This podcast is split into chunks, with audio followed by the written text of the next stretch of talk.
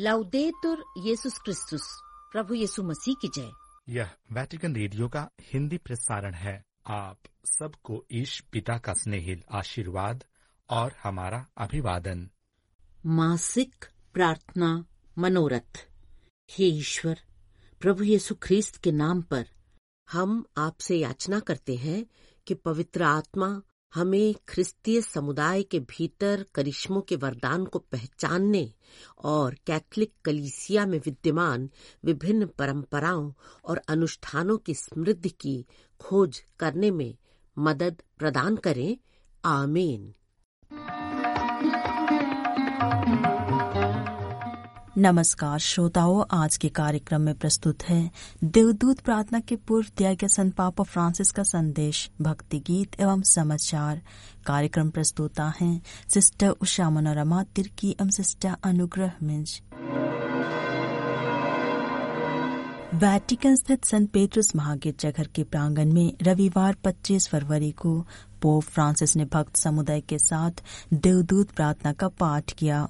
देवदूत प्रार्थना के दौरान उन्होंने विश्वासियों को चालीसा काल के लिए एक अच्छा संकल्प लेने हेतु तो आमंत्रित करते हुए अपने आप को यीशु के प्रकाश के लिए खोलने का प्रोत्साहन दिया और कहा कि वे अपना ध्यान उन्हीं पर केंद्रित रखें। संत पापा ने कहा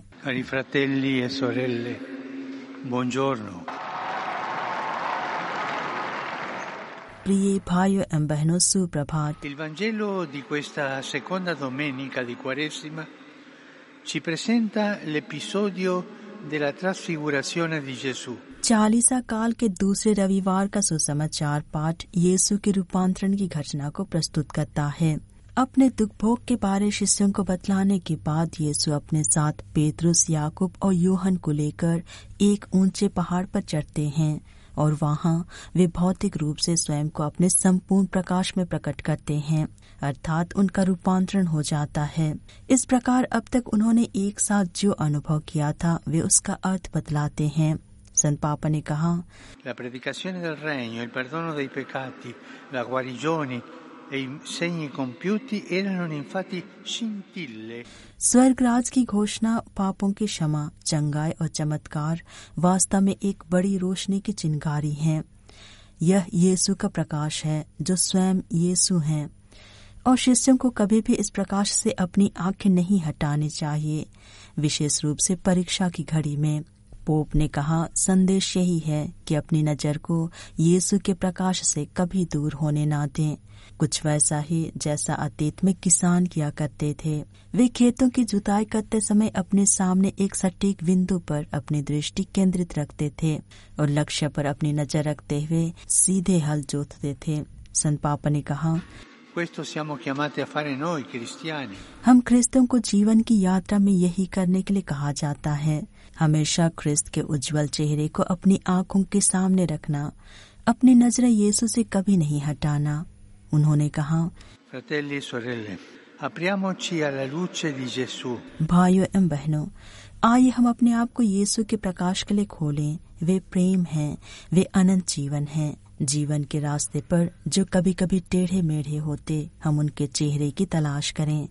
दया, विश्वास और आशा से भरे चेहरे की प्रार्थना ईश्वचन सुनना और संस्कारों में भाग लेना हमें ऐसा करने में मदद करते हैं। प्रार्थना और ईश्वचन सुनना तथा संस्कारों का अनुष्ठान हमें यीशु पर अपनी नज़रें टिकाए रखने में मदद करते हैं। तब संत पापा ने चालीसा काल के लिए अच्छे संकल्प लेने हेतु प्रोत्साहित करते हुए कहा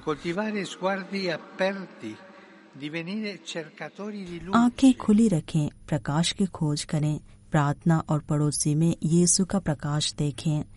अतः आइए हम अपने आप से पूछें?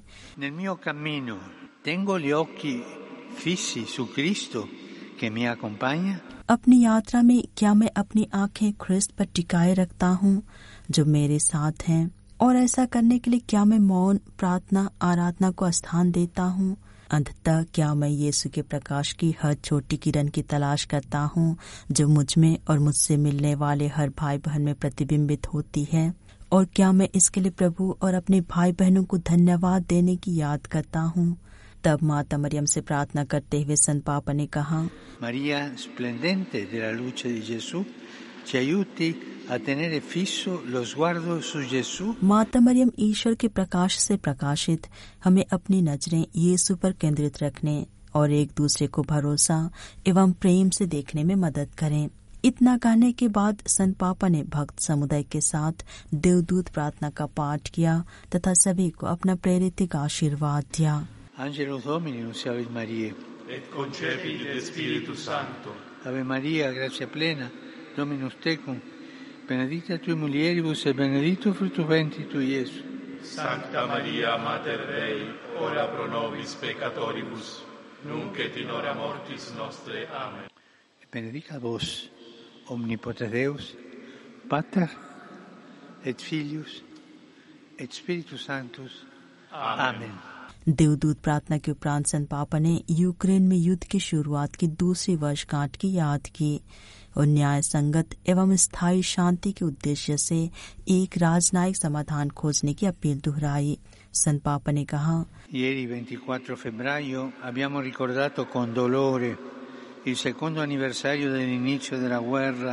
Su vasta scala in Ucraina, कल 24 फरवरी को हमने बड़े दुख के साथ यूक्रेन में युद्ध की शुरुआत की दूसरी वर्षगांठ को याद किया। इस अवधि में कितने लोगों की मौत हुई, कितने घायल हुए, कितना विनाश हुआ, कितना अधिक दुख सहना पड़ा और आँसू बहे, जो बहुत लंबा होता जा रहा है और जिसका अंत अभी तक दिखाई नहीं दे रहा है। यह एक ऐसा युद्ध है जो न केवल यूरोप के उस क्षेत्र को तबाह कर रहा है बल्कि भय और नफरत की एक वैश्विक लहर फैला रहा है। संत पापा ने कहा जब मैं पीड़ित यूक्रेनी लोगों के प्रति अपने गहरे स्नेह को दोहराता हूँ और सभी के लिए प्रार्थना करता हूँ विशेष रूप से असंख्य निर्दोष पीड़ितों के लिए मैं आग्रह करता हूँ कि थोड़ी सी मानवता पाई जा सके। जो हमें न्याय संगत और स्थायी शांति की तलाश में राजनयिक समाधान के लिए स्थितियाँ बनाने की अनुमति देता है। इसके साथ ही संत पापा ने फिलिस्तीन और इसराइल एवं युद्धग्रस्त अन्य सभी देशों की याद की और उनके लिए प्रार्थना जारी रखने का आग्रह किया। उन्होंने कहा e fratelli e sorelle non dimentichiamoci di pregare per la Palestina, आइए हम फिलिस्तीन इसराइल एवं युद्ध से टूटे कई अन्य देशों के लिए प्रार्थना करें। और पीड़ित लोगों की ठोस मदद करना ना भूलें। उन लोगों की पीड़ा के बारे सोचें जो घायल हैं, जो मासूम बच्चे हैं। उसके बाद कोंगो लोकतांत्रिक गणराज्य के पूर्वी भाग में हिंसा में वृद्धि पर चिंता व्यक्त करते हुए संत पापा ने कहा, मैं शांति के लिए प्रार्थना हेतु धर्मदक्षों के आह्वान में शामिल होता हूँ, तथा झड़पों की समाप्ति और ईमानदारी तथा रचनात्मक बातचीत की तलाश की उम्मीद करता हूँ। नाइजीरिया की याद करते हुए संत पापा ने कहा कि वहाँ लगातार हो रही अपहरण की घटनाएँ चिंता का कारण बन रही हैं। उन्होंने कहा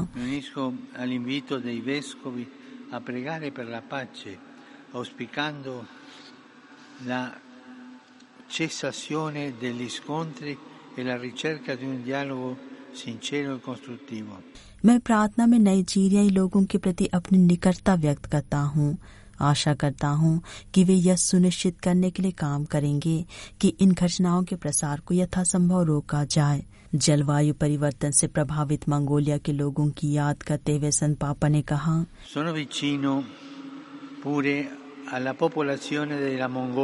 मैं तीव्र शीतलहर से प्रभावित मंगोलिया की जनता के भी करीब हूँ जिसके गंभीर मानवीय परिणाम हो रहे हैं। यह घटना जलवायु परिवर्तन और इसके प्रभावों का भी संकेत है।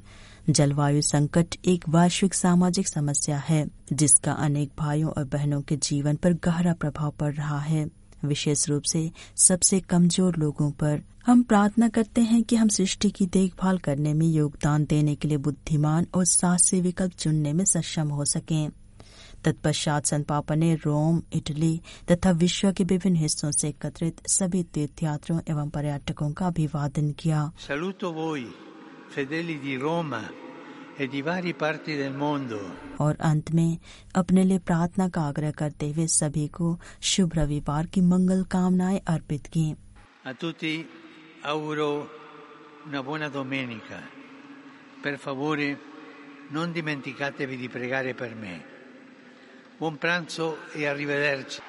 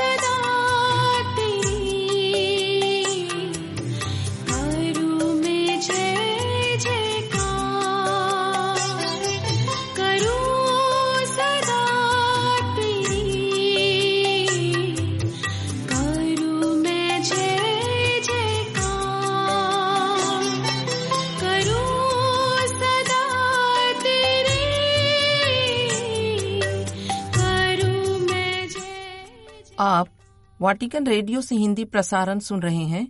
लीजिए, प्रस्तुत है समाचार। लगातार हल्का फ्लू जैसे लक्षणों के कारण संत पापा फ्रांसिस ने अपने सोमवार के सभी कार्यक्रम को रद्द कर दिए। वाटिकन प्रेस कार्यालय ने सोमवार को घोषणा की, हालाँकि संत पापा को बुखार नहीं है, परंतु हल्का फ्लू जैसे लक्षण बना हुआ है।